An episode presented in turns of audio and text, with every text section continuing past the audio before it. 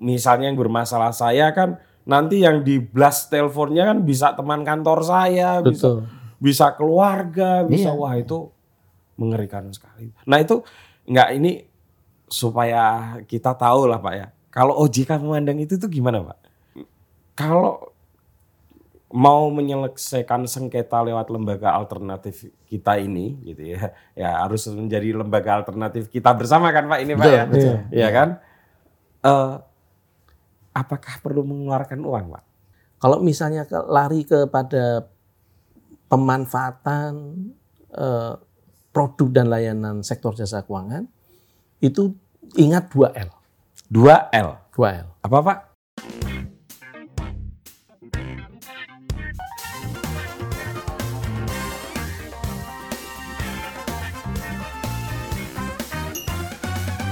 Halo teman-teman, ketemu lagi dengan saya Putut Ea, Kepala Suku Mojo dan saya bersyukur sekali sore ini saya bisa datang di sebuah gedung yang tinggi di pusat kota Jogja. Namanya agak bukan mengerikan sih Pak, tapi lebih ke nggak ngerti nih. Ah, Hmm. Ini gedung ini sebetulnya bank atau apa? Ini kalau orang awam Pak ya gitu ya. Dan eh, saya datang ke sini karena ada banyak sekali masalah yang menimpa warga negara Indonesia Pak. Terutama di Jogja juga Pak. Karena banyak mahasiswa. Hmm, Wah mahasiswa ini kan banyak yang terjerat pinjol Pak betul. terjerat pinjol, kemudian ada orang-orang yang lagi sudah lulus kuliah mulai bekerja lalu mendapatkan tawaran-tawaran semacam asuransi Hmm. dan lain sebagainya. Yang mau belajar saham ini nih kru-kru pojok ini kan mulai menanam saham di aplikasi-aplikasi, Pak. Betul. Nah, saya juga sebetulnya dulu juga Pak. Terus sekarang agak lebih takut. nah, makanya supaya firm ini, ini apakah teman-teman saya dan banyak anak-anak muda ini yang lagi hobi menabung entah itu emas, entah itu reksadana, saham termasuk itu bisa lebih dapat informasi yang banyak ya Pak ya dan jelas gitu. Nah teman-teman saya kebetulan eh, sangat beruntung karena bisa ngobrol bareng dengan Bapak Tri Herdianto, Pak Tri Her gitu aja ya. Atau Ya. boleh nggak dibalik? Boleh. Ini beliau eh, direktur eh, pem, direktur pembelaan. Pembelaan hukum, Hukum. perlindungan konsumen. Nah, direktur pembelaan hukum perlindungan konsumen dari OJK. Betul. Nah, berarti Pak, kalau seperti itu, posisi Anda lebih cenderung membela konsumen. Eh, kira kurang lebih begitu. Yang kalau membela konsumen berarti yang menjadi lawannya siapa? Pelaku usaha jasa keuangan. Oh, Iya. Sebetulnya eh, ini memang ada undang-undangnya. Jadi eh, sebetulnya eh, apa ya mazhab kalau saya bisa sampaikan mazhab bahwa semua dunia usaha itu ada perlindungan konsumennya. hmm, Nah, tapi khusus untuk sektor jasa keuangan memang ini diampu oleh OJK karena eh, dengan terbentuknya atau keluarnya Undang-Undang eh, 21 tahun 2011 tentang Otoritas Jasa Keuangan Ya. itu salah satu tujuannya terbentuknya OJK yaitu mampu melindungi kepentingan konsumen dan masyarakat. hmm, Nah itu eh, kalau kita bilang adalah eh, mungkin satu-satunya, satu-satunya undang-undang yang menyatakan tegas, Tegas, seperti ya. itu. Tujuan eh, terberdirinya eh, suatu lembaga adalah mampu melindungi kepentingan konsumen dan masyarakat. iya. Nah sehingga perlu ada Hmm, dan ada bab khusus di undang-undang itu tentang pelindungan konsumen. Nah, itu ada pelindungan konsumen itu kalau mungkin bisa saya garis bawahi eh, sudah pasti melakukan edukasi dan literasi, edukasi, literasi itu. Kemudian pelindungan konsumen. Nah, pelindungan konsumen itu adalah salah satunya yaitu tadi eh, apa menyam, eh, bagaimana supaya di dalam perjanjiannya tidak ada yang merugikan konsumen. Iya. Bapak dulu kan sarjana hukum. Ya. Kok bisa masuk ke institusi keuangan? Oh. Gimana ceritanya, Pak? Eh, ini agak sedikit pribadi, tapi nggak apa-apa. Ya, iyalah. Ini beliau eh, Pak Trier ini sarjana hukum dari UNS. UNS, tapi SMA-nya di Jogja. SMA di Jogja. Tapi aslinya mana, Pak? Saya sebetulnya Solo.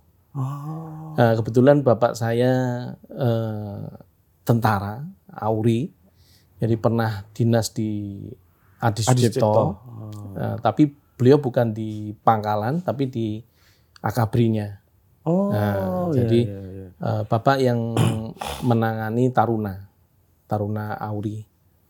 Nah, salah satunya saya pernah pindah, eh, pindahnya kelas 3 SMP sebetulnya. Oh gitu. Jadi kelas 3 SMP saya di SMP 8. Oh, SMP eh. 8 Jogja. Oh SMP-nya 8, bukan SMA-nya yang 8. Eh, SMP 8 juga, tapi kelas 3. Oh. Jadi sudah kelas 3. Berarti 88. Iya, Pindah ke SMA-nya juga 8. SMA-nya SMA 8. Jadi SMP 8 terus keterima SMA 8. Karena pada waktu itu saya pertama kali eh, NEM. Iya, iya, Ya, iya. itu saya- namanya. Saya masuk, alhamdulillah masuk SMA 8. Nah, tapi sebetulnya pilihannya bukan UNS. Biasalah, anak Jogja pasti pilihannya Oke. UGM. Tapi saya tidak diper, tidak diizinkan mungkin. TP. TP itu bisa diplesetkan. Bisa tebar pesona atau teknologi pertanian. Iya. Kalau di UGM enggak itu, Pak. Teknik palsu. Oh, teknik palsu. Karena enggak ini bukan menghina teman-teman TP ya, tapi teknik itu Pak kalau di UGM Nyun Sewu itu kan jalan kali dibelah oleh jalan kali urang UGM. itu. iya. Teknik itu sebelah baratnya jalan kali urang. Ini Sementara teknik yang. Humaniora itu sebelah timurnya. Nah kebetulan teknik pertanian ini kok di sebelah Oh, timurnya, kanan. jadi TP diplesetkan teknik palsu. Ya itu itu itu itu sedikit eh, tuh. Jadi Oh saya sempat ke TP ya, eh, daftar, Pak. daftar TP UGM, TPUGM. tapi nggak keterima. Alhamdulillah. Alhamdulillah. Kenapa sih Pak nggak ke UII kan bisa sama Pak Mahfud MD? Alhamdulillah eh, karena saya itu kan eh, apa anak tentara. Anak tentara itu terbatas ininya. Oh iya Pak. Eh, Saya jadi- juga dulu nggak bakal nggak kuat juga Pak. Eh. UII. Jadi pada waktu saya masuk itu bapak saya udah bilang kamu harus bisa masuk negeri Negeri. karena kamu biar bisa kuliah. Maaf ini Pak, kita kami kami ini generasi yang terbatas Pak. Walaupun saya karena anak tentara bisa dapat eh, rate khusus untuk UPN. Saya keterima, saya keterima UPN, kan, dulu, UPN kan dulu kayaknya Iya, ya, saya daftar. tentara, nggih. Iya, saya teknik kimia. Keterima. Oh, keterima. Keterima. Pasti. Pasti. Kenapa nggak dilanjutin? Ya udah keterima negeri. Oh iya. iya. Saya ju- juga gitu. Jadi sih. lebih Lebih, lebih, murah. S2-nya di S2-nya saya di Unpad. Waktu S2 sudah bekerja di OJK? Eh, sudah di bukan OJK, Kementerian Keuangan. Oh di Kementerian Iya. Keuangan. Wah ini lebih aneh lagi nih Pak. Ya. Kalau Jadi saya memang kita ngobrol lebih jauh ya. saya aslinya sebetulnya masuk di Kementerian Keuangan. Jadi jadi Kementerian Keuangan itu tahun 97. Saya eh, masuk di Kementerian Keuangan. Nggak tahu, Mas Putut di mana itu tahun 97? Saya kuliah Pak. Oh, udah Kita ini kuliah. semua nggak beda jauh umurnya. Oh iya. Iya. Jadi- Hanya Anda direktur, saya kepala suku. Nah, itu 97. Terus kemudian dari Kementerian Keuangan itu eh, namanya dulu Bapepam, Badan Pengawas Pasar Modal dan Lembaga Keuangan. Masih ingat saya. Nah, yang terakhir Badan Pengawas Pasar Modal dan Lembaga Keuangan. Nah, itu itu gabung Bapepam LK itu gabungan dari Bapepam dan Lembaga Keuangan, DPLK dulu. Hmm. Dulu Bu eh, Bu eh, saya Bukan Bu Gultom ya? eh, Bu Gultom itu di dia di BI beliau. Oh. Beliau di BI. Iya. Tapi tidak di Bapepam dulu ya? Enggak, enggak. Di BI. Nah, terus kemudian Bapepam LK ada Bu Bu Sri Mulyani, terus kita dapat remunerasi. Tapi terus eh, ada mazhab bahwa eh, tiga kekuasaan pemerintahan. Ah, bahwa eh, urusan Kemenkyu itu adalah fiskal, fiskal, urusan BI adalah moneter. moneter. Ya ini OJK. OJK itu sebetulnya itu adalah OJK itu moneter atau fiskal nih? dia bukan Pengawasnya. dia pengawas sektor Iya. jasa keuangan. Jadi kalau di pemerintahan berarti judisialnya ya? Eh, yudikatif. Dia eh, kalau disebut namanya eh, memiliki fungsi pemerintah tapi eh, di luar pemerintah. Iya, iya, Nah, gitu. iya. Jadi dia lembaga khusus. Jadi fiskal nggak boleh jadi satu sama pengatur pengawas sektor jasa keuangan. Betul. Moneter, juga nggak nggak boleh. Nah, sehingga itu sebetulnya eh, amanah OJK itu ada di Undang-Undang BI, Hmm. Undang-Undang Bank Indonesia yang menyatakan bahwa akan di, dibentuk pengawasan sektor jasa keuangan. Iya. Oke, sebelum itu Pak, saya perkenalkan lagi ini yang lebih senior lagi dengan jam terbang yang lebih tinggi Pak Himawan Subiantoro ya. Iya. Wah, kalau Selamat Pak sore, Mas. Aduh. Masih sehat ini. Iya. Pak, Alhamdulillah. gimana Pak jaga stamina Pak? Karena karena gelangnya itu Pak. Ya olahraga. lah. Olahraga. Pak Himawan ini teman-teman ini satu kampung dengan Agus Mulyadi. Oh iya. Agus Magelangan. Oh, Dari Magelang beliau. Eh, Betul, betul. Kuliah S1-nya di Undip ya Pak ya. Iya. Setelah itu di mana lagi Pak? Pernah di luar negeri ya? Iya pernah. S2 saya diambil master. Masternya ya? Iya. Oh, di mana Pak? Di Boston. Di Boston. Iya. Ya, temen saya juga ada tuh. Di, ya dan orang keuangan juga. Di Boston apa Pak ngambilnya? Ambilnya saya Master of Law. Oh, bukan ekonomi. Bukan. hukum. Hukum. Ah, ini berarti dua-duanya orang hukum. Betul. Iya. Waduh. Ini yang orang hukum Undip Pak, yang sekarang ketua KPU Pak. Ketua KPU. KPU yang sekarang. Oh iya. Pak siapa itu? Aduh, yang Hukum. hukum. Pak Hukum itu kalau nggak salah hukumnya Purwokerto. Oh, terus oke. S2, S3-nya di Undip. Undip, oh. Eh, S3-nya kalau nggak salah di di di ini deh, Hmm. di Malaysia. Eh, tapi kemudian mengajar di un, di Undip. Terus kemudian ya udah eh, sekarang jadi ketua KPU yang menentukan ini nanti 2024. jalannya. Iya. Jadi startnya 2024. Nggak ketemu karena S1-nya beda kan. Iya, tapi kok Anda banyak malah ngelintang di perbankan ya, Pak? Di Iya. Mandiri pernah ya. Iya, iya, iya. Iya, jalan hidup ya Kak, saya kira. Kalau tadi Pak Tri dari TP, mau teknik kimia, terus kemudian hukum, masuk ke OJK. Ya barangkali banyak orang yang sekolah tetapi kemudian eh, tersesat di jalan yang benar. Karena ternyata sampai sekarang saya suruh ngurusin, ngurusin yang Iya. masalah-masalah Dan hukum mungkin juga. ternyata ngurusin duit lebih enak ya Pak daripada Hmm, Iya. Itu kalau Bapak begitu lulus Undip langsung kerja juga Iya. di di pertama di mana Pak? Mandiri Se- langsung. sebetulnya kalau kerja saya sejak sekolah udah kerja. Jadi sambil jadi PNS saya, sambil nyambi sekolah. Karena ya sama-sama sama juga saya anak tentara yang ekonominya ya terbatas, jadi harus kerja sendiri. Oh ini anak tolong semua. Setelah lulus baru rencananya sih pengen jadi advokat, lawyer kan gagah gitu ya. Iya. Tapi akhirnya karena pertimbangan tertentu, wah saya kayaknya nggak cocok nih.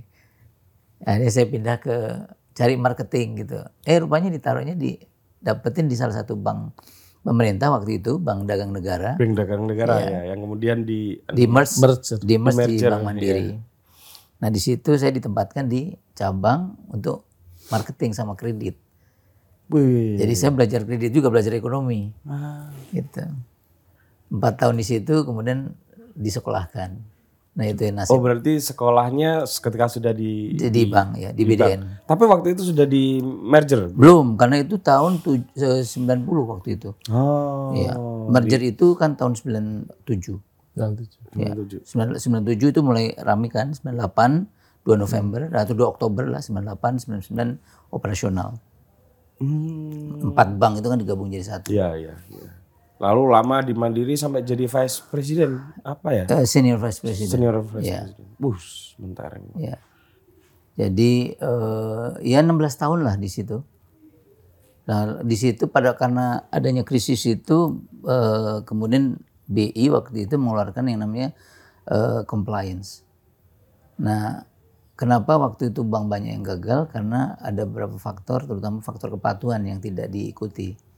Yang 9798 ini. Iya, itu Krisis kan krisis perbankan Iya, itu kan. oh. itu ras itu, saya ngalamin itu walaupun nggak saya belum punya tabungan di bank pak Tapi ikut ras. nggak ngelihat pak ngelihat orang ngantri Oh. di ATM itu ngapain gitu Tapi malah bersyukur dong. Orang ikut. Malah bersyukur dong, Pak. Orang ya yang nggak punya. makan Jadi aja tenang. susah gimana tabungan pak Lu kita di, kita di bank itu waktu itu ya setiap, setiap Jumat malam jam 10 itu biasanya pengumuman bank mana yang akan dilikuidasi. Iya. Jadi kita deg-degan juga kan, karena semua bank waktu itu kan ya kondisinya keuangannya jelek lah. Jelek. Gitu. tapi me- merger empat bank itu satu langkah yang tepat ya Iya, sekarang iya. sehingga Mandiri bisa jadi salah satu bank terbesar ya Iya, yang men- menopang perekonomian Indonesia. iya, alhamdulillah. Oh, nah, kita masuk ke itu tadi Pak. Kenapa kok bisa eh, dari OJK kemudian ini bentukan OJK atau apa nih? Lembaga yang agak nyentrik yang akan kita perkenalkan itu namanya lembaga eh, Alternatif. alternatif. Ada kata alternatifnya aja. Itu bagi saya Pak sebagai orang kreatif wah, alternatif. Wah Iya, iya. keren juga ini Iya. lembaga alternatif penyelesai- penyelesaian Hmm, sengketa sengketa, iya. itu dulu baru kemudian Sektor jasa sektor jasa keuangan itu biar eh, atribusinya jelas Iya. kan sengketanya apa sengketanya sektor sektor keuangan. jasa Keuangan. keuangan bukan sengketa suami dan istri Iya. nggak supaya supaya enak ya dipahami karena ini pak masyarakat saya saya aja lah yang agak paham dikit gitu ya kalau sudah berhadapan dengan pajak berhadapan dengan hukum. sistem keuangan berhadapan dengan hukum tetap ngeper pak Ya, kalau saya saja dengan latar belakang seperti ini banyak berhati-hati dalam tanda kutip, banyak harus mesti belajar. Apalagi saya kira teman-teman yang lain ya. Oleh karena itu ya saya bisa mengerti secara sosiologis ya. Kenapa banyak yang jadi korban pinjol. Hmm. Terus soal klaim asuransi yang enggak yang Tidak terbayar. yang nggak terbayar Iya. atau lebih tepatnya nggak menemukan titik temu nih Hmm. gitu dan lain-lain. Nah, kalau saya baca profilnya ini ternyata L- eh, lembaga alternatif ini itu untuk menyelesaikan sengketa-sengketa semacam itu. Nah, apa ini asbabun Hmm. Apa sejarahnya gitu, musababnya sehingga lembaga ini terbentuk. Ini kira-kira yang sebaiknya bercerita siapa nih? Dari Eh, OJK kayaknya ya? saya. Pak. Iya. Pak Trier, monggo. Oh ya, terima kasih Pak Putut. Ini memang eh, mungkin saya mencoba menerjemahkan kenapa lembaga alternatif. Iya, ada kata alternatif. Kayak terobosan penting gitu, Ya. Pak. Iya kan? Karena memang di di sini dikatakan lembaga alternatif karena dia di luar pengadilan. Yang selama ini adalah sebagai lembaga penyelesaian sengketa Oh iya, di mana pun itu adalah pengadilan. betul. Nah ini Bahkan sengketa suami istri pun di pengadilan, pengadilan, Pak. betul. Pengadilan agama ya. Sama iya. kayak Oh, misalnya itu juga- maksudnya alternatif Iya. itu itu. Oh. Iya, sama juga kayak misalnya mungkin Pak Putut ingat ada kedokteran sama lem, alternatif, pengobatan alternatif. Alternatif. Nah, itu. Iya, iya, iya. Itu juga pasti di luar kedokteran. Oh. Nah, gitu. Tapi ini eh, saya kembali lagi pada di luar pengadilan. Kalau kita lihat di luar pengadilan, ya saya tidak mencoba eh, apa menjelekkan institusi pengadilan, tapi eh, untuk sektor jasa keuangan ini butuh kecepatan dalam mencari solusi Hmm. karena mereka itu sebetulnya membutuhkan uang itu kembali, Dan kejelasan. kejelasan, Iya, kepastian. betul. Kepastian. Ya, sehingga perlu ada tadi alternatif Hmm. yang bisa menjembatani eh, konsumen dan PUJK untuk mencari keadilan. Nah, itu yang penting. Sehingga eh, dibuatlah mekanisme. Jadi mekanisme lembaga alternatif penyelesaian sengketa ini selain di sektor jasa keuangan ada juga. Itu yang berdasarkan Undang-Undang Nomor 30 99. Lewat perdata ya. Itu mengenai alternatif penyelesaian sengketa dan arbitrase. Itu judul Oh itu yang dulu kan? di RU-nya masih sekarang undang-undangnya masih, itu. Oh, Ya.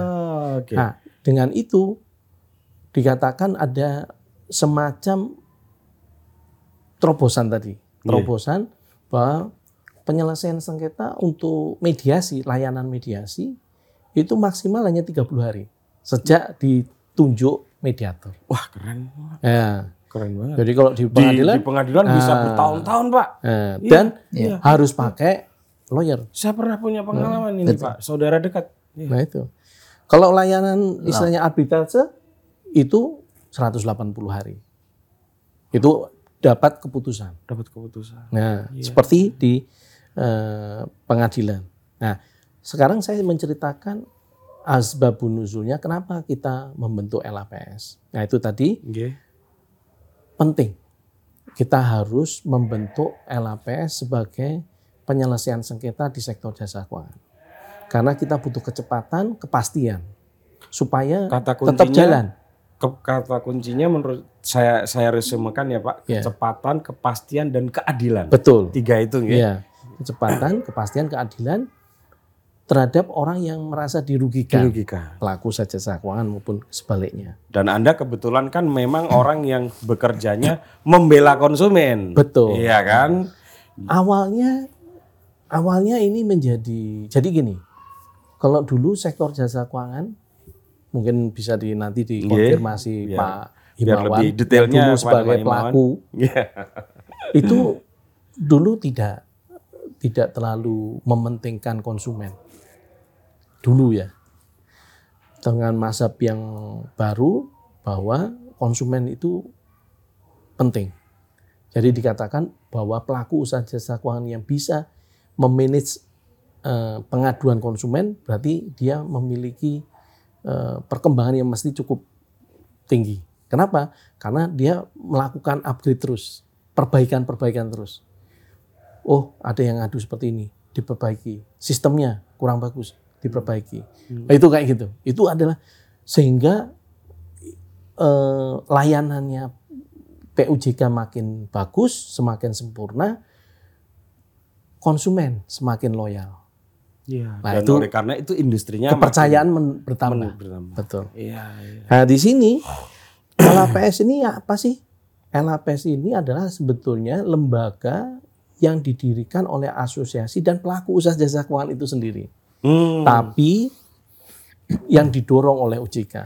Kenapa? Ada beberapa eh, tugas atau misi yang harus diemban oleh eh, LAPS, yaitu penyelesaian sengketa. Oh jadi kira-kira gini Pak ya, OJK ini merasa, eh kalian ini pelaku jasa keuangan nih, Hmm. kalian ini penting loh, industri Anda ini penting loh, Hmm.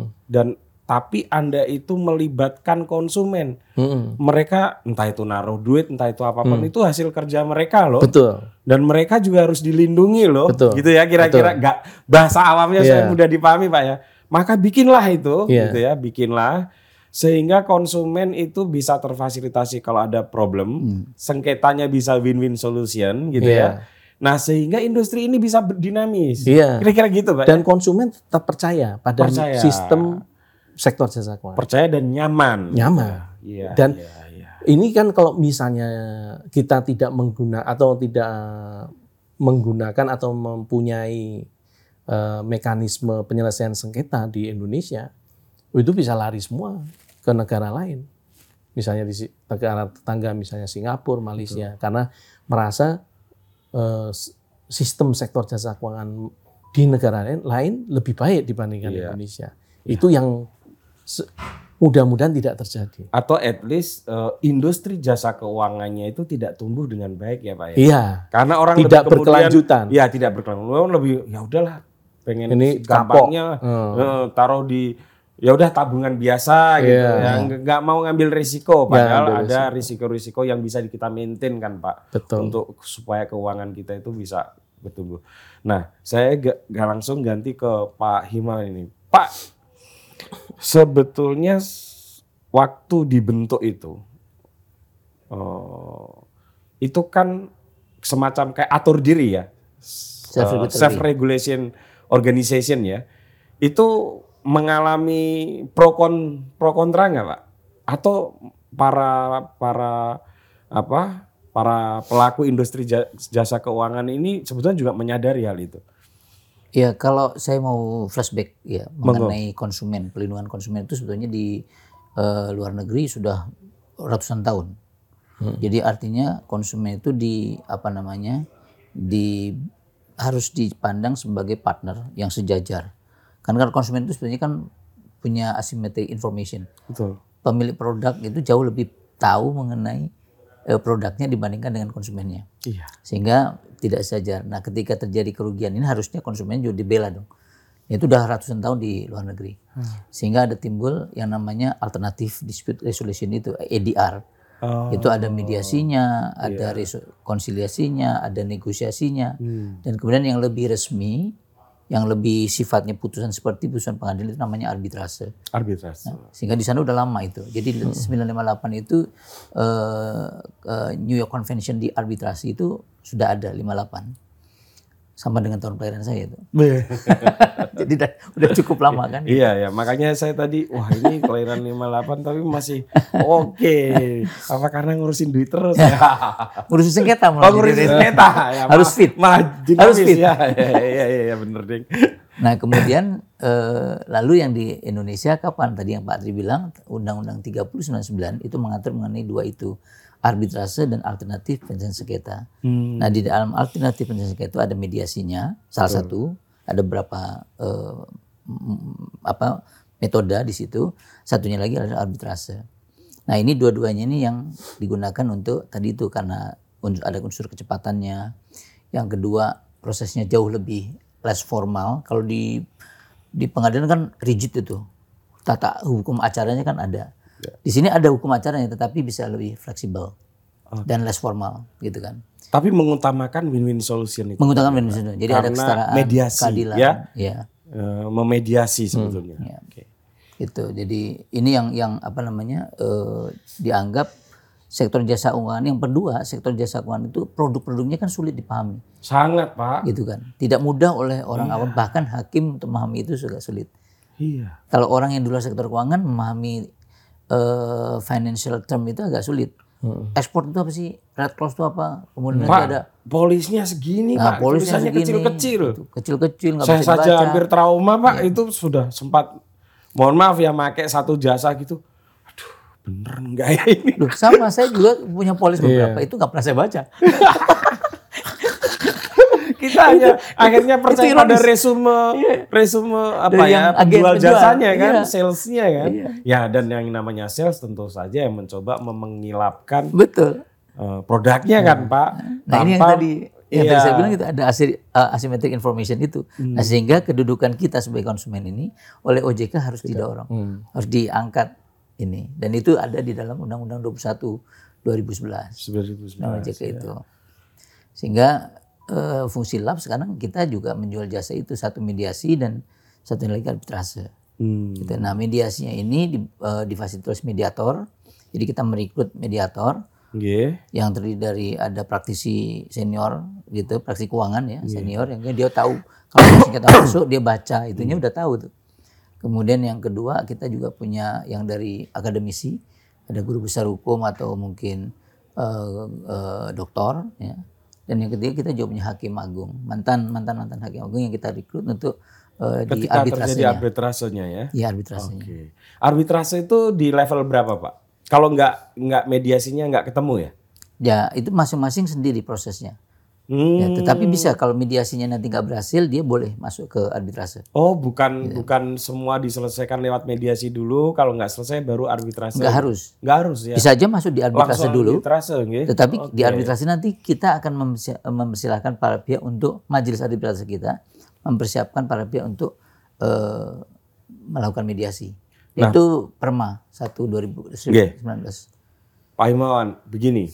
Berarti yang tergabung di dalam LA Labs ini, LAPS ini eh, adalah penyedia jasa keuangan yang sudah di apa ya dilegitimasi atau sudah lewat lolos pengawasan dari OJK. Ya, jadi sudah mendapat persetujuan dari OJK. Jadi Otomatis yang legal dalam tanda kutip Betul. ya yang bisa gabung Jadi, di sini. jadi Hmm. eh, kan eh, pelaku usaha jasa keuangan yang telah mendapat izin dari Izin OJK, dari OJK. izin usaha dari OJK, dan kemudian memang eh, pendiriannya juga eh, dikoordinir oleh asosiasi masing-masing lembaga PUJK. Oh, iya. Jadi asosiasi kayak Himbara, Perbanas, Beres, iya. terus asuransi jiwa, AAJI, ya kayak gitu. Nah, pertanyaan saya sederhana, Pak. Tapi ini penting sekali menurut saya. Kalau ada warga negara Indonesia, misalnya bermasalah dengan lembaga keuangan, apa pun itu, ya jenisnya, tetapi tidak dalam lembaga tersebut tidak mendapatkan izin dari OJK, apakah bisa menempuh jalur lewat LAPS ini? Nggak bisa. Jadi kita hanya eh, apa namanya yang terdaftar. Jadi itu kan termasuk ilegal. Jadi yang yang pertama yang tadi sudah disampaikan Pak Tri itu adalah lab saja itu didirikan oleh industri keuangan. Industri Iya. keuangan itu macam-macam. Semua yang Semua yang ber, sektor keuangan yang terdaftar dan diberikan izin operasional oleh OJK Iya. itu masuk di lab OJK otomatis itu nih. Dan secara otomatis karena secara mengikat otomatis, gitu. ya. Karena ini aturannya mengikat kan. aturannya mengikat. Dan kemudian tiap-tiap sektor itu memiliki asosiasi. Hmm. Gitu, asosiasi misalnya seperti tadi kalau asosiasi perbankan ada bank-bank daerah dia punya asosiasi sendiri. Anggotanya ya bank-bank daerah seluruh Indonesia. Betul. Bank Perbanas, Perbanas itu asosiasinya bank-bank swasta nasional Indonesia. Itu bergabung di Perbanas. Asuransi jiwa itu ada AAJI, asuransi eh, Asosiasi Asuransi Jiwa Indonesia. Iya. Dan dan seterusnya semuanya banyak banyak Berarti banyak begini Pak, ini buat para teman-teman ya, yang saya tahu persis ini banyak korban pinjol, banyak korban macam-macam ya Pak yang tadi saya sebut. Misalnya saya ambil ini yang orang-orang di daerah deh, Hmm. misalnya sering nih jadi korban koperasi, pinjem 100 juta, tiba-tiba rumahnya hilang Pak, banyak banget itu Pak. Itu berarti kalau mau ke LAPS itu harus ngecek dulu lembaga yang saya pinjemin ini masuk nggak di OJK? Iya. Betul. Iya kan? Kalau nggak berarti nggak bisa. Iya. Mungkin lewat cara lain, Iya. Ya, misalnya Hukum. lewat lewat hukum, perdata gitu ya, lewat pengadilan. lewat Pengadilan. pengadilan biasa, bukan pe- bukan alternatif solution ini gitu ya. bisa. Oh, jadi gitu ya mudahnya ya. Iya. Mudahnya teman-teman jadi kalau Anda punya masalah dengan pinjol, punya masalah dengan asuransi, punya masalah dengan koperasi, cek dulu Hmm. apakah eh, lembaga Anda ini sudah terdaftar di OJK atau belum. Iya. Kalau sudah terdaftar berarti menjadi pintu masuk untuk bisa mencoba melaporkan ke LAPS. Betul. Ah, mungkin gini Pak Butut, Nggih. kalau konsumen atau masyarakat ingin ber apa, bertransaksi dengan pelaku usaha jasa keuangan, sebaiknya memang harus Cek dulu. dicek dulu. Oh, Dia lembaga keuangan yang resmi nggak, yang legal nggak. Ya. Nah, itu yang ke kontak 157. Kalau ya ke 157 betul Pak. Hmm. Kalau kita ini sebetulnya kalau di beberapa kota seharusnya itu mudah dipahami Pak ya. Hmm. Saya juga walaupun tetap deg-degan Pak, oh poli segini Pak, Hmm. ya tetap ngecek apakah ini sudah sudah terdaftar di Terdaftar. OJK atau enggak.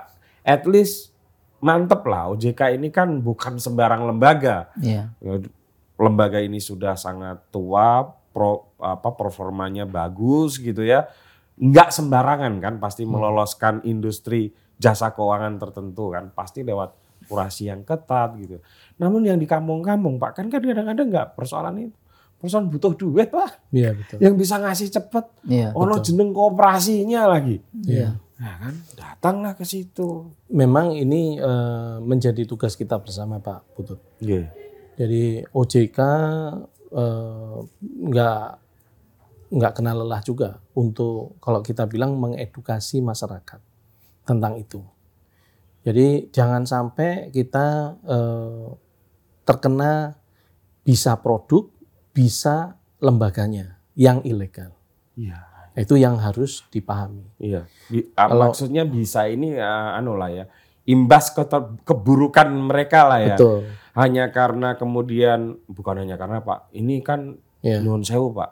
Lembaga Iya. jasa keuangan ini yang ilegal itu banyak banget. Iya. Hmm. Nanti kalau misalnya katakanlah an- ada yang merasa tahu tentang lembaga keuangan ilegal, saat ini dengan Undang-Undang Nomor 4 Tahun 2023 tentang penguatan dan pengembangan sektor keuangan itu bisa dipidana, Oh, berarti bisa lapor polisi. bisa lapor polisi dengan pidana bahwa ini eh, ilegal, lembaga keuangan tanpa izin Dan ilegal. koperasi-koperasi itu sering ngaco, Pak. Hmm. Iya. Saya pernah bantu ini ya, saudara dekat itu. Koperasi pinjam koperasinya di sini, tiba-tiba dialihkan di koperasi yang lain loh. Wih, gimana sih? Kayak kayak gini nih, Hmm. gitu. Sehingga ya nggak usah lah orang-orang yang di di ini Pak di kampung ya. Pinjol deh, Hmm. korbannya mahasiswa banyak Pak. Iya. Mahasiswa UGM lagi, sempat viral kan Iya. mahasiswa UGM. Kemarin tuh mahasiswa Win. mana itu? Win, UIN, Win, iya. IPB pernah. BB pernah. Wah pinjol semua itu kan adik-adik yang cerdas-cerdas ya. Tapi begitu butuh uang mata gelap pak. Iya. Ya, ya itu termasuk perilaku konsumerisme juga ya. Jadi artinya kan kita di WA, di HP kita itu sering muncul nih. Saya juga sama itu, muncul lah. Imawan, Anda beruntung dapat 30 juta dari apa Iya. gitu. Kalau saya pas butuh duit, timbul muncul adik itu, Klik kan saya klik di situ apa sih nih? Dan sangat gampang 5 menit udah cair. Mm-mm. Cuman saya nggak mikir nanti saya bayarnya pakai apa. Dan itu pak sudah sangat destruktif. Ya. Karena kan kemudian sudah mulai mengganggu keluarga, mengganggu tetangga, Iya. teman kantor. Yang misalnya yang bermasalah saya kan nanti yang di blast teleponnya kan bisa teman kantor saya, Betul. bisa keluarga, bisa Iya. wah itu mengerikan sekali. Nah itu nggak ini supaya kita tahu lah pak ya. Kalau OJK memandang itu tuh gimana pak? Eh, Himbauannya dan atau apa langkah? Makanya kalau misalnya katakanlah eh, sampai masih ada pinjol yang melakukan yang Pak Putut sampaikan, misalnya me, apa ya, mengintimidasi, mengancam Hmm. atau malah mau membuka eh, istilahnya foto yang tidak senonoh gitu, minta foto yang tidak senonoh terus nanti dibuka, mau dibuka. Itu udah jelas pasti ilegal harusnya nggak nggak pernah ada karena di pinjol atau yang istilahnya legal atau pinjaman online legal itu hanya camilan.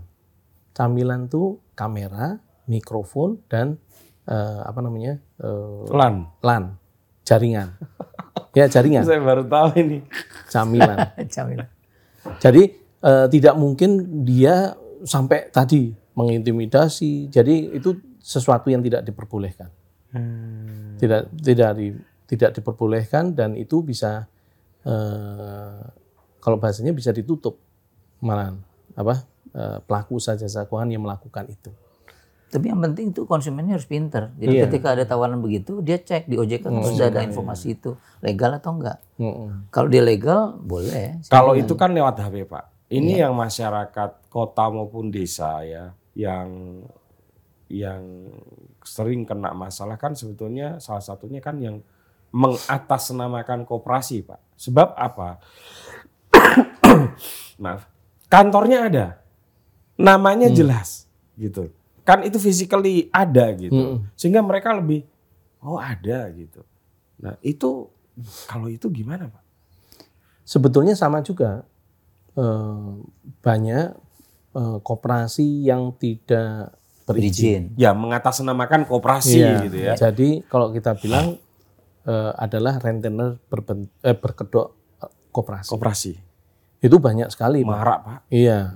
Jadi nggak hanya istilahnya, ya udah pasti malah di eh, kota-kota kecil. Iya. Karena kota kecil itu menganggap koperasi itu adalah sesuatu yang eh, apa ya, membantu. Iya, ingatnya Masyarakat. itu ingat pelajaran SD-nya Betul. gitu loh. Soko guru ekonomi. Soko guru ekonomi dari anggota untuk anggota untuk Iya. mensejahterakan anggota gitu kan. Ya, tapi kenyataannya tidak seperti itu juga. Hmm. Itu perlu ada juga eh, apa ya, recheck atau pengecekan ulang eh, di Menkop.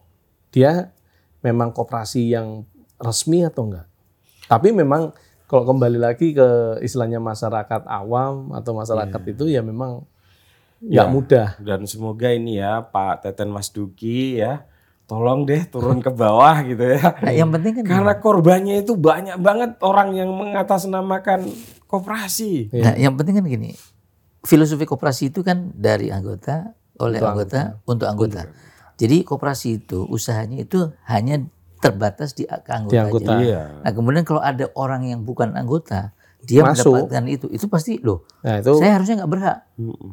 kan bukan anggota ini, gitu. Nah, jadi orang masyarakat harus tahu. perlu diwaspadai. koperasi saya ditawari koperasi, padahal saya nggak anggota, ya jangan masuk, Betul. gitu. Ya tapi sekali lagi itu karena wong butuh duit, Pak. Ya. Iya, iya. Iya kan? Iya. Ya itu itu satu masalah ya. Tapi masalah yang lain, oke, Anda butuh uang, tapi carilah prosedur yang baik. Kan gitu. Lembaganya kira-kira juga, lembaganya juga yang lembaganya yang legal. terpercaya gitu ya. Iya, iya, Gitu. iya, iya. Nah, Pak, kalau di dari segi sejarahnya sebetulnya eh, lembaga seperti LAPSK ini, LAPS SCK, LA LAPS, LAPS SCK. ya. Itu lembaga-lembaga sebelumnya sudah pernah ada kan, Pak? Iya, sudah ada sejak tahun 2002 itu pasar modal.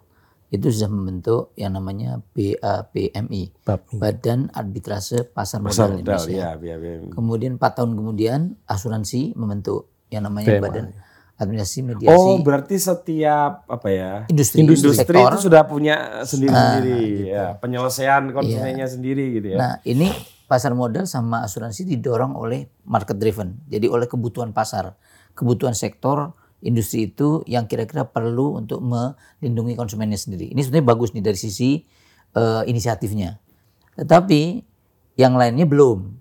Sehingga dengan eh, OJK memiliki eh, Undang-Undang 21 2011 lahir, OJK terbentuk, kemudian OJK mendorong yang lainnya, yang sektor industri yang belum punya ini dengan OJK ini nanti Pak Tri bisa eh, apa namanya bicara lebih detail. 2014 itu kemudian sektor lain yang belum punya didorong untuk punya. Sehingga timbul ada empat baru lembaga baru. Seperti BAPMI dan PMI yaitu yang PMDP untuk dana pensiun. Kemudian ada LAPSPI untuk perbankan. Lalu ada BMPPVI untuk perusahaan pembiayaan pegadaian dan modal ventura Hmm. dan yang terakhir adalah BMPPVI perusahaan penjaminan jadi itu yang enam itu nah udah lima tahun berjalan OJK memandang kelihatannya ini nggak efisien karena punya enam pengurus punya enam kantor punya enam staff gitu kan Padahal substansinya sama kan? substansinya Sama-sama beda. mencoba. Substansi dari industrinya sisi beda. produk Eh, beda substansi industrinya beda tapi Caranya substansi- sama. mekanisme Ya, segala macam mekanismenya sama, Oke, Iya. cara kerjanya sama. Harganya sama gitu. Ya kemudian perkembangannya sekarang produknya kan udah hybrid. Yang tadi Mas Putu bilang itu ada produk asuransi dijualnya melalui bank. Iya. Sehingga orang bingung ini produk bank atau produk asuransi. Iya. Gitu kan. Nah, ini kan karena eh, memang demand, yang kedua memang kreativitas dan inovasi dari industri keuangan. Ya, saya itu. sendiri kepada pe- eh, pemirsa ya Pak. Jadi teman-teman kan mungkin yang biasa ke bank ya, datang ke bank, tiba-tiba tellernya ngasih kode nih Pak. Jelas ini kalau orangnya jeli ya. Biasanya ngasih kode ke staff yang lain, lalu staff yang lain ketika sudah berurusan sama teller ini selesai biasanya dicegat.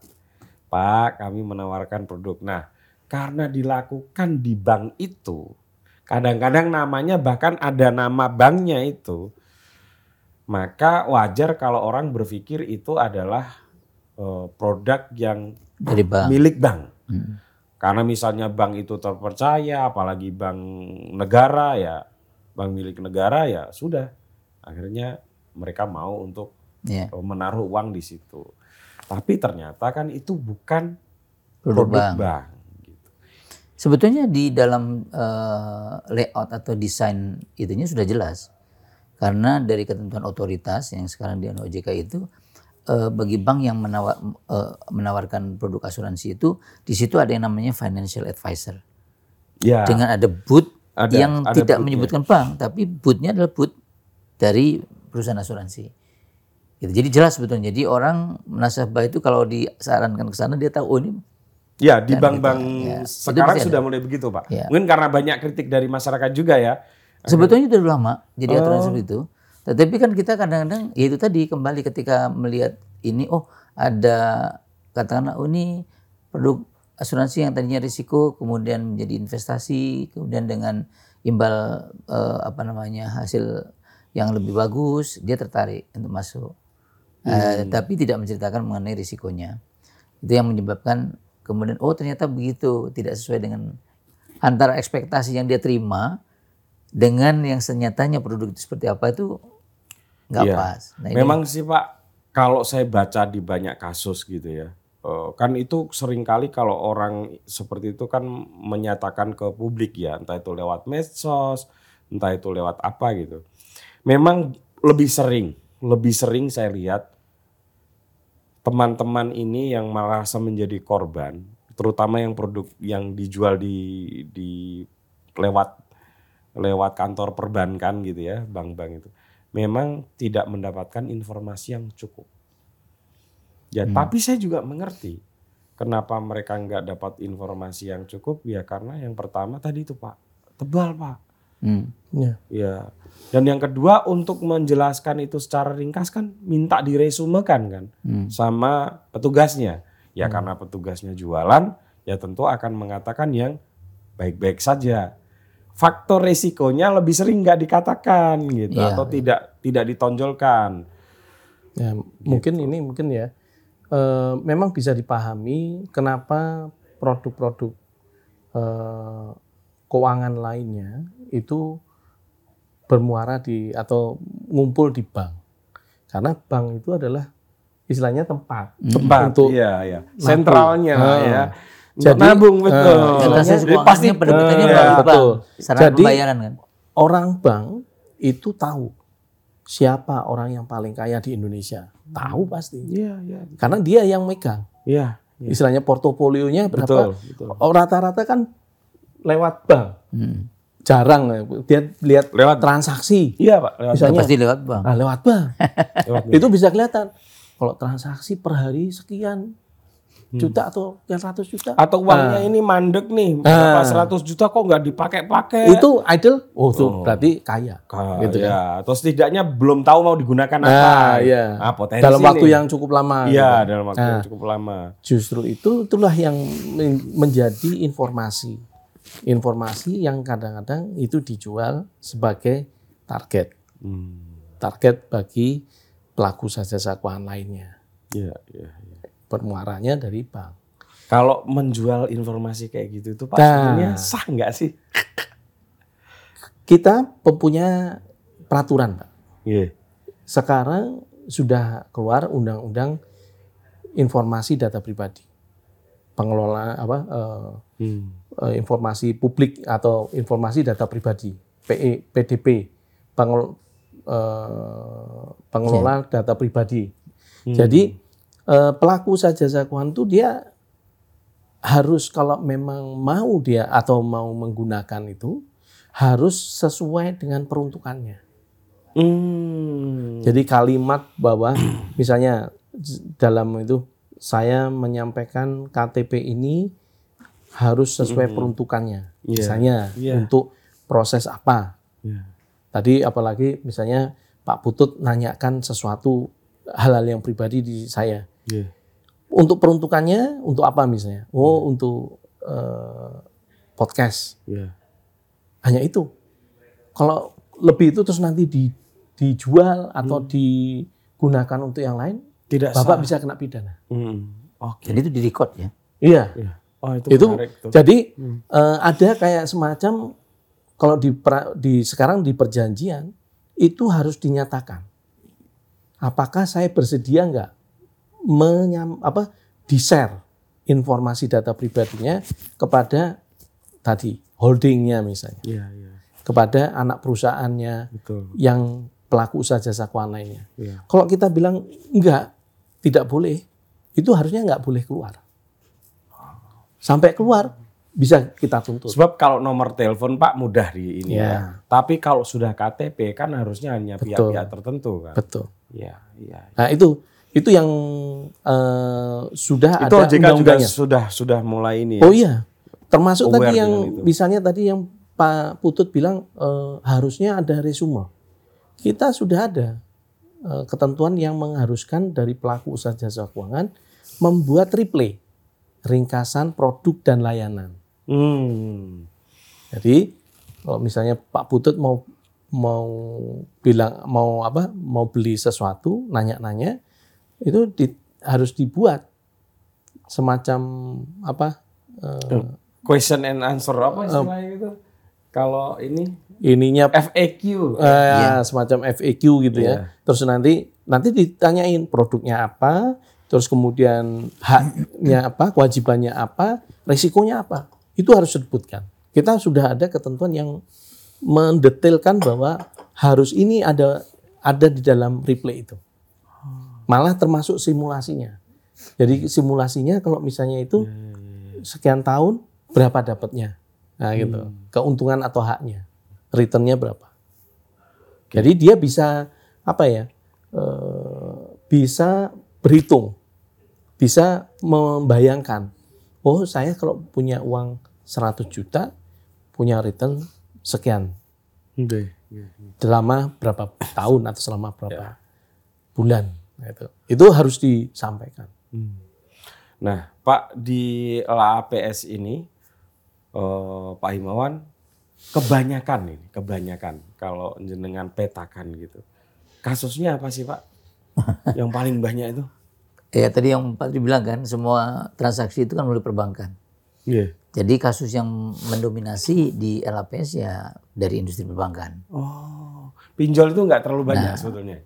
Ini ini agak unik nih. Jadi dulu perbankan nomor satu, kemudian yang kedua asuransi, yang ketiga perusahaan pembiayaan, kemudian yang terakhir baru pasar modal, kemudian pinjol, gitu ya, pinjol kecil. Tapi sekarang ini begitu laps berdiri dua tahun ini, perbankan tetap nomor satu. Yang kedua pinjol ini menempat melewati anu nih Asuransi. tiga-tiganya nih. Jadi pasar modal dilewati, perusahaan pembiayaan dilewati, asuransi sehingga dia nomor dua, runner up. Runner up setelah perbankan, Juara kedua jasa setelah perbankan. Iya. Banyak sekali. Oh, berarti tetap jasa perbankan yang paling banyak ya, Pak? Iya, Iya, iya. Ya karena kan semuanya kan transaksi melalui perbankan. Ya itu tadi karena mancing kolam pasti iya. di ko- dalam kolam yang jelas ada ikannya ya. Iya. Iya, iya, iya, iya.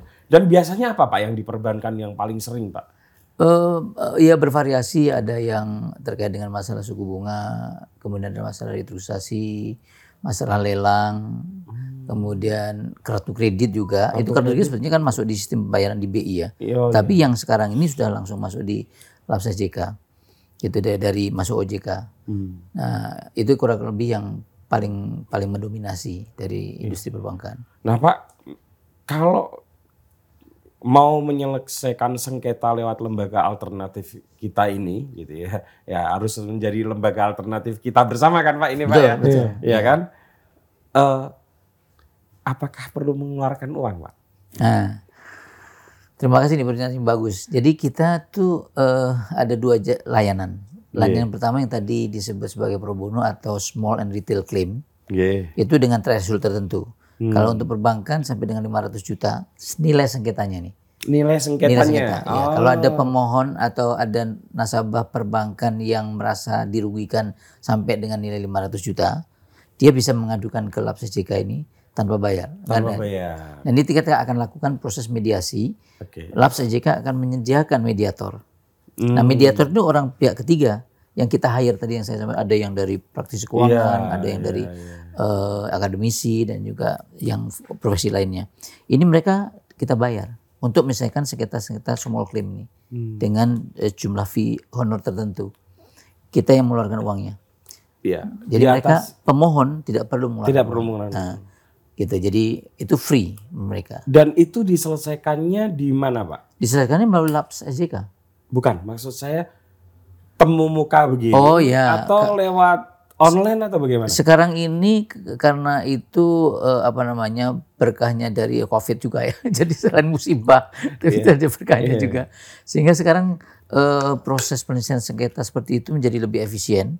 Jadi kita banyak menggunakan eh, melalui online.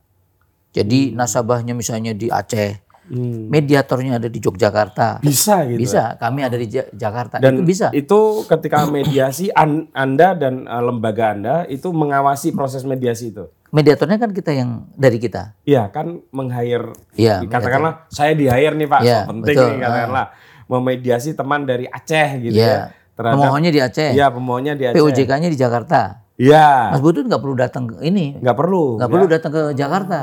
Cukup di media di sini aja. Nah ini berarti teman-teman di Gitu. Jogja ini walaupun LAPS eh, sengketa jasa keuangan itu adanya di Jakarta, Jakarta, kantornya, tapi teman-teman bisa melakukan aduan dan nggak usah khawatir dipanggil ke Jakarta pak. ya? Iya, betul. Bisa dilakukan secara online. Iya. Wah ini Nah, yang kedua itu nasabah yang kira-kira memiliki eh, constraint atau kendala di kaitannya dengan jaringan atau di nggak punya itu, OJK itu menyediakan lokasi.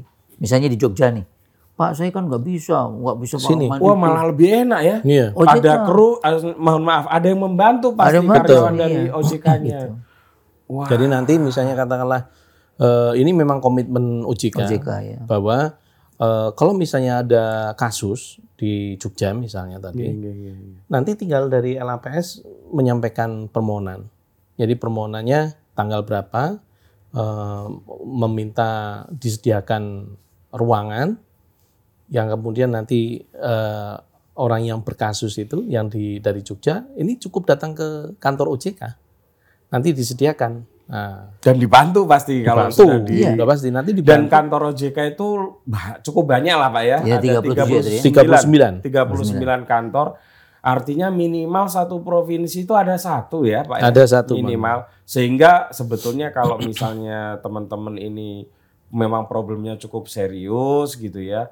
eh, ya udah diselesaikan saja di Iya. tempat kantor OJK bisa Pak ya. bisa Tapi Dulu dulu malah sebelum online, Iya. Laps kan tadi ada enam ya. Lapspi itu ya paling sering minjem tempatnya OJK kami OJK. suratin ke Pak Tri, Pak Tri Hmm. tanggal ini nanti di uh, Pekanbaru misalnya kita mau ini nah nanti Pak Tri nyuratin di Pekanbaru menyediakan kita datang ke sana. Tapi dulu nggak online kan, dulu kan offline. Iya. Jadi kita yang datang ke sana dengan mediatornya kita bawa ke sana. Itu mahal dulu. Mahal Pak. Ada ongkos Sekarang lebih transport, enak ya Pak ya. Ada ongkos pesawat terbang, ada Iya, ongkos penginapan. Se- sebetulnya memang gini sebetulnya eh, dulu sudah ada pak maksudnya sudah ada tuh eh, kemungkinan untuk menggunakan melalui telekonferensi tapi bukan dulu bukan zoom ya Zoom ya, iya iya iya. seringnya telekonferensi Telekonferensi. tapi memang sebelum covid orang masih menganggap ini enggak Nggak asik lah. asik Nggak proper juga Nah, gitu ya. nggak merasa mantap Iya, iya, gitu iya, iya.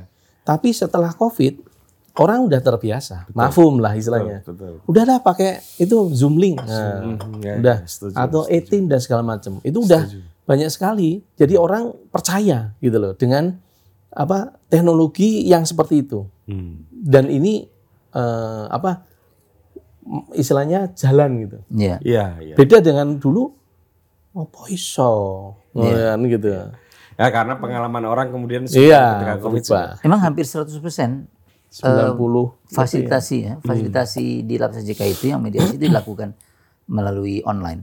Iya. Nah, Pak, tadi itu kan yang tidak berbayar, batasnya begitu. Nah, yang berbayar itu yang membayar siapa itu nanti, Pak? Iya. Jadi kalau di atas threshold, jadi masing-masing Ya, ada atas thresholdnya, itu para pihak yang membayar. Jadi pemohon Pemohon, dia masuk ke labs. Kemudian labs akan lakukan verifikasi berapa sih nilai sengketanya. ya, Nah setelah di atas threshold, maka kita sampaikan bahwa ini masuk kategori komersial. ya, Jadi ada fee yang harus dibayar oleh mereka. Siapa itu? Yaitu para pihak. Baik pemohon maupun termohon. Oh, dua-duanya bisa Dua-duanya kena. dua-duanya bisa kena. Iya. Nah, gitu. Oke, kanan kiri lah. Kanan kiri. Adil lah, Pak ya, Ya, jadi, berarti. ya. Iya. Kan kita ada ada persentasenya kalau sekian kena sekian persen, sekian kena persen itu terbuka di website. Jadi di website juga kita buka itu. Jadi kalau transaksi sampai dengan satu miliar berapa sih anunya eh, fee yang harus dibayar? Oke. Gitu. Nah, sekarang kita masuk ke ini, Pak. Hal yang paling sederhana ketika ada masalah itu menelpon ke satu 57 atau di websitenya? Ya, kalau kalau jadi ada dua dua channel ya. Ya. Yang pertama kalau untuk yang small claim atau retail claim itu Ya rata-rata anggaplah small claim, small claim. Nah, itu melalui yang tadi Pak Tri Herdianto bilang melalui kontak 157 APPK, aplikasi portal perlindungan konsumen. Jadi Iya. cukup like online aja. Online. Kayak e lah. Iya, online-nya berarti a- ada nanti tolong dicantumkan ya Iya. teman-teman ya Iya, websitenya. Tinggal klik saja di situ, nanti ada form aduan gitu ya, Pak. Iya. Betul, betul. Jadi mungkin saya bacakan dapat diakses melalui https titik dua slash slash kontak 157 dot ojk dot go dot id slash Ya, itu nanti itu nanti masuk di websitenya Websitenya? APPK APPK. OJK. Terus nanti OJK. ada form Eh, aduan. Nah mau apa? Misalnya eh, aduan mengadu. Nah nanti ada Menga- ada kan di situ ada tiga layanan.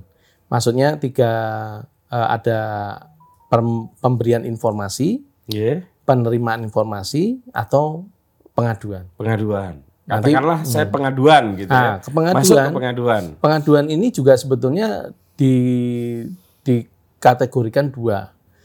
Pengaduan yang berindikasi sengketa sama pengaduan berindikasi pelanggaran. Nah, itu yang membedakan kalau sengketa itu adalah eh, istilahnya eh, melanggar perjanjian.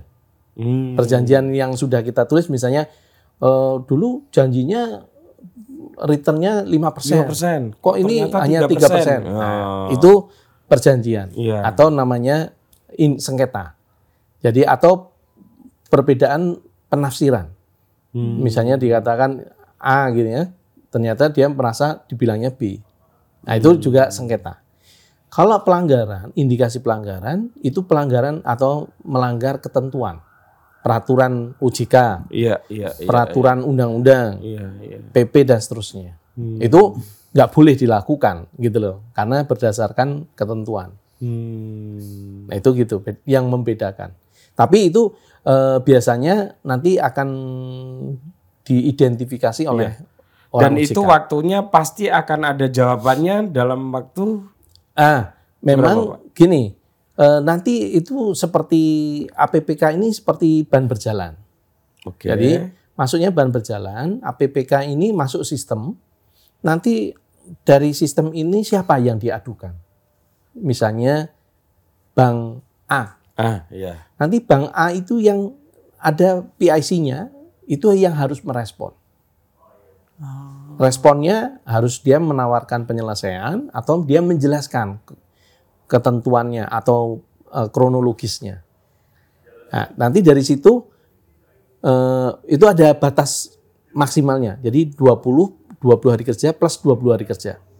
Kalau lewat itu itu dia eh, apa istilahnya jadi eh, melanggar Jadi ketentuan. per- perhatian khusus lah. Ya. Anda nggak men- menjawab Ya, nih. Itu gitu. bisa kita Ya, ingatkan. tegur lah. ya. Oke. Kalau misalnya katakanlah sudah memenuhi eh, ketentuan, maksudnya sudah dijawab dan sebagainya, tapi tidak diterima, nah ini lari ke LAPS. Oh. Jadi sistemnya itu nanti akan akan terbuka lagi. Ini mau memilih penyelesaiannya di mana? Kalau di pengadilan eh, berarti keluar dari jaringan itu, Iya, nggak pakai alternatif nggak pakai lagi. eh, nggak pakai itu, Iya. nggak pakai sistem itu. Kita nggak bisa pantau. Hmm. Tapi kalau misalnya kalau LAPS kita masih bisa pantau. Oh gitu. Bisa pantau. Tetap masih lewat website yang sama. Betul. Oh. Jadi masuk ke tempatnya Pak eh, Himawan, Pak Himawan nanti memberikan verifikasi dan seterusnya. Hmm. Sesuai dengan Ya, ya, ya. Paham. Tapi selama proses awal di sini kita belum bisa lihat. nggak belum bisa lihat. Jadi ketika Karena nasabah- bisa saja ini sudah selesai. Iya. Misalnya saya melaporkan Bank X gitu ya. Iya. PIC-nya lalu menjawab begini loh Pak Putut bla bla bla terima, gitu ya. selesai. Ternyata oh berarti saya yang memang kurang paham. Selesai kan nggak perlu masuk Nggak masuk ke kalau eh, ke lembaga sengketa kan Pak ya. Jadi begitu dia nolak, pemohonnya atau nasabahnya menolak, dia ada dua pilihan tadi. Kalau milih labs, di kita baru terbuka. Nah nanti tim kami itu yang akan melakukan verifikasi ulang, kemudian mengundang. Kalau oke, POJK-nya oke untuk mediasi, kita sediakan mediator. Nah, soal kecepatan atau durasi waktunya gimana? Nah ini juga menjadi kendala tersendiri. Iya. Yang pertama ada nasabah yang tidak segera menjawab. Tidak merespon eh, Jawaban namanya, dari- dari Oh, PIC. POJK ya. Yang kedua, ketika dia merespon masuk ke kita, itu kan kita lakukan klarifikasi atau verifikasi kita teleponin masing-masing benar nggak seperti ini. Oh. Kondisinya sampai dulu kan bisa aja nih di sini kan tadi 20 hari kerja kan satu bulan. Betul. Jadi kalau dia masuk bulan eh, Mei itu satu bulannya berarti 20 hari kerja baru dijawab. Jadi bulan Juni selesai. Kalau dia minta tambahan lagi berarti satu bulan lagi bulan Agustus. Kemungkinan bulan Agustus itu dijawab oleh eh, nasabah-nasabah mau masuk saja baru di kita terbuka. Jadi prosesnya dua bulan. Jadi kelihatannya lama gitu kan. Nah di kita kita ada sel-sel sendiri verifikasi itu harus cepat. Maksimal tujuh hari kita verifikasi dan kemudian kita mendapatkan kita bisa membuat surat konfirmasi ke POJK karena itu tadi perlu konsen, perlu persetujuan dari POJK-nya untuk menyelesaikannya di kita. Karena di dalam perjanjian yang awalnya pasti tidak memuat lapsi jika. Memuatnya pasti pengadilan negeri. Nah ini dari dari secara filosofi hukumnya itu para pihak harus dua-duanya sepakat untuk menyelesaikan sengketanya di LAPS. Oh, berarti pihak jasa keuangan belum tentu setuju juga Belum diselesaikan tentu. di situ Pak, ya, di iya. lembaga alternatif ya. Betul. Nah inilah yang yang menjadi targetnya Padahal OJK. kan mengikat Pak itu. Nah, ini menarik. Iya, ini kan mengikat harusnya. ya, Iya ini kan semacam tadi yang eh, disampaikan bahwa OJK melakukan pengawasan terhadap LAPS. Eh, terhadap kendala-kendala yang dihadapi LAPS, OJK turut membantu. Iya. Nah, salah satunya kendala tadi. Pelaku jasa keuangan tanda kutip kadang enggan eh, apa mengikuti maunya konsumen. Konsumen.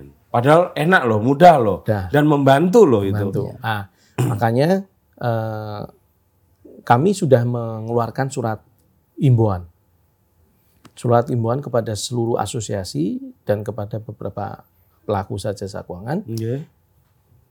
bahwa yang tadi disampaikan bahwa eh, di dalam ketentuan kita di POJK 18 tahun 2018 bahwa pilihan penyelesaian sengketa baik yang di dalam perjanjian baku maupun itu ada di konsumen.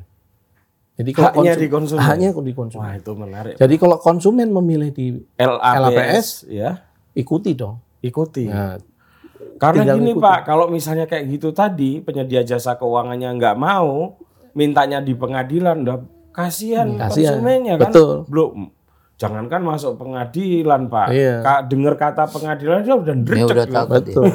Ya makanya di sini di satu sisi lain di lab CJK ini juga harus bisa memenuhi ekspektasi itu. Jadi Iya, kita harus bisa menjadikan mediator yang mampu untuk itu. Jadi kita terhadap proses mediasi itu mediatornya kita nilai. Kita uji kita bikin survei apakah ada. netral atau tidak. Iya, ada. Kemudian ada uji paham. kelayakannya lah ya Iya. Pak. Ada ada uji kompetensi dan uji kelayakannya. Betul. Kalau dia ne- nggak netral ya ini kita harus ya anu kan kita harus edukasi juga mereka. Tetapi mediator yang ada di labs itu adalah mediator yang semuanya udah certified. Certified. Ya. Jadi kita nggak menerima mediator yang siapa gitu langsung masuk gitu nggak. Jadi harus sertifikasi ada dari lembaga eh, pelatihan mediator yang memang sudah sertifikat dari Mahkamah Agung, nah itu baru kita terima. Ini tadi penjelasannya menarik sekali dan sangat berpihak pada konsumen eh, Pak Tri dan Pak Himawan. Ya, semoga ya tontonan ini nih bisa menjadi apa ya kanal informasi untuk mempermudah orang jika menemui masalah seperti ini supaya satu masalahnya bisa terselesaikan tahu akar masalahnya apa dan tidak membawa implikasi yang sangat negatif pada kehidupan manusia. Betul. Karena bapak-bapak tahu sendiri ya, kadang-kadang orang kalau punya masalah keuangan, lalu entah rumahnya hilang, entah diburu-buru banyak pihak, belum nanti debt collector datang lah, apa, stres, nanti stres punya implikasi ke yang lain ya. Ada banyak kasus bahkan yang sampai bunuh diri pak ya. Mm. Ya, jadi ini saya kira ini lembaga yang luar biasa. Insya Allah ya. Semoga dengan tontonan ini ini apa ya banyak teman-teman, banyak saudara-saudara kita yang terbantu dan sepertinya ini nggak terlalu susah karena lewat aplikasi, lewat website Iya, pak ya. Dan di kalau nanti mediasi susah ngomongnya apa, ah, datang saja ke kantor OJK akan dibantu. Betul. Dengan senang Iya kan dengan senang hati akan dibantu dan tadi dari hasil obrolan kita ini kita firm bahwa OJK itu sangat mencoba membela konsumen. Iya. Karena dengan membela konsumen, konsumen akan merasa nyaman dan industri keuangannya akan bisa bertumbuh kira-kira. kan Iya betul. Oke, sudah satu jam lebih Pak. Kalau ada tambahan, Pak Tri, monggo.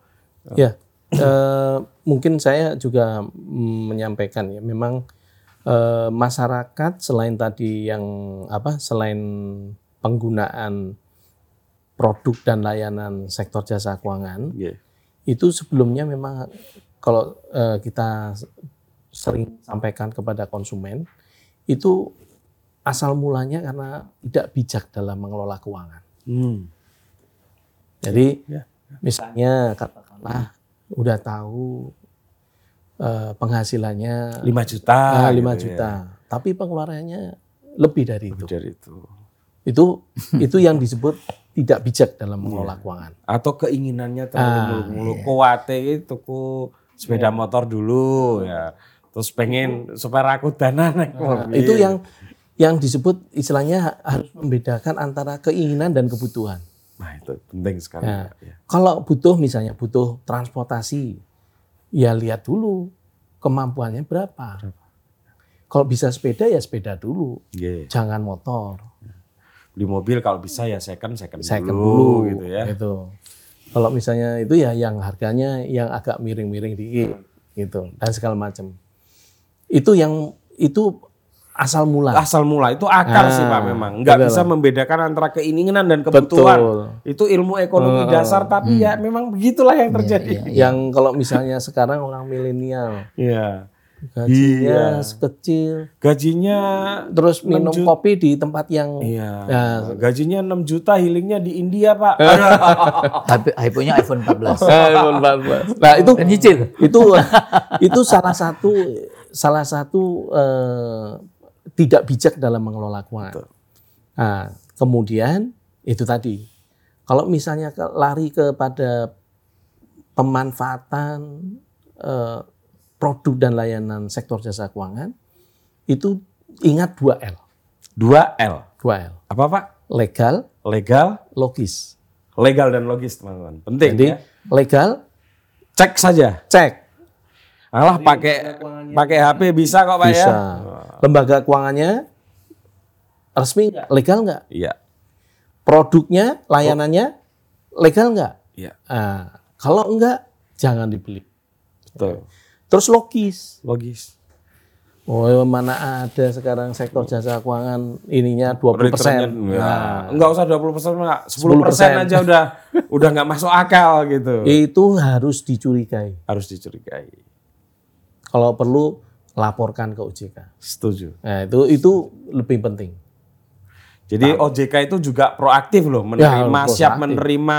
Betul, Pak. Pak ini ada nih jasa Iya. keuangan yang kayaknya bahaya ini Pak gitu. Makanya Boleh di, kan Pak ya? Boleh, Pak. Iya. Di APPK itu ada tiga layanan. Iya. Pemberian informasi, penerimaan informasi, sama eh, pengaduan tadi. Ah, maaf Pak, pemberian informasi Pemberian itu, itu informasi itu- informasi dari konsumen atau dari OJK? Bisa dari dua-duanya. Kalau pemberian berarti konsumen memberikan ke Informasi OJK. ke OJK. oke. Misalnya ini Pak ada yang melakukan fraud. Nah, kita tampung, kita periksa. Wah. Ada yang menerima apa eh, menerima informasi ya tadi Betul. Eh, dia eh, kita kasih tahu. Hmm. ada yang nanya Pak ini eh, lembaga legal atau enggak? Nah kita kasih. Kita Iya. lihat daftarnya terus kita kasih.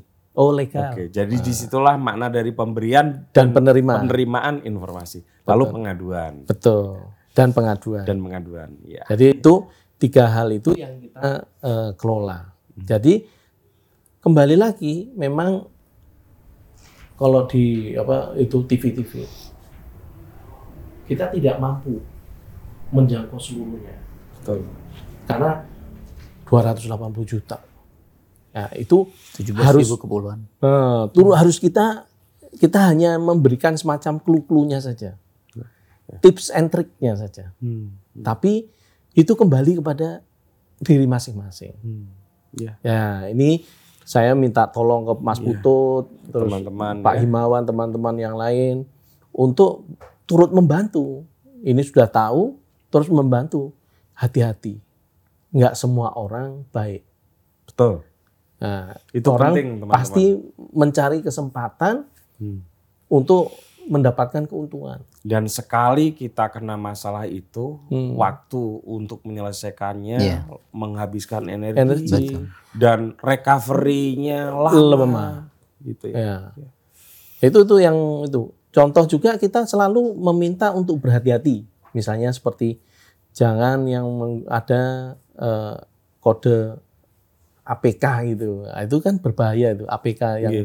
sering dikirim melalui apa email WA. atau Iya, WA. atau WA, betul. Sekarang ada mode baru tuh.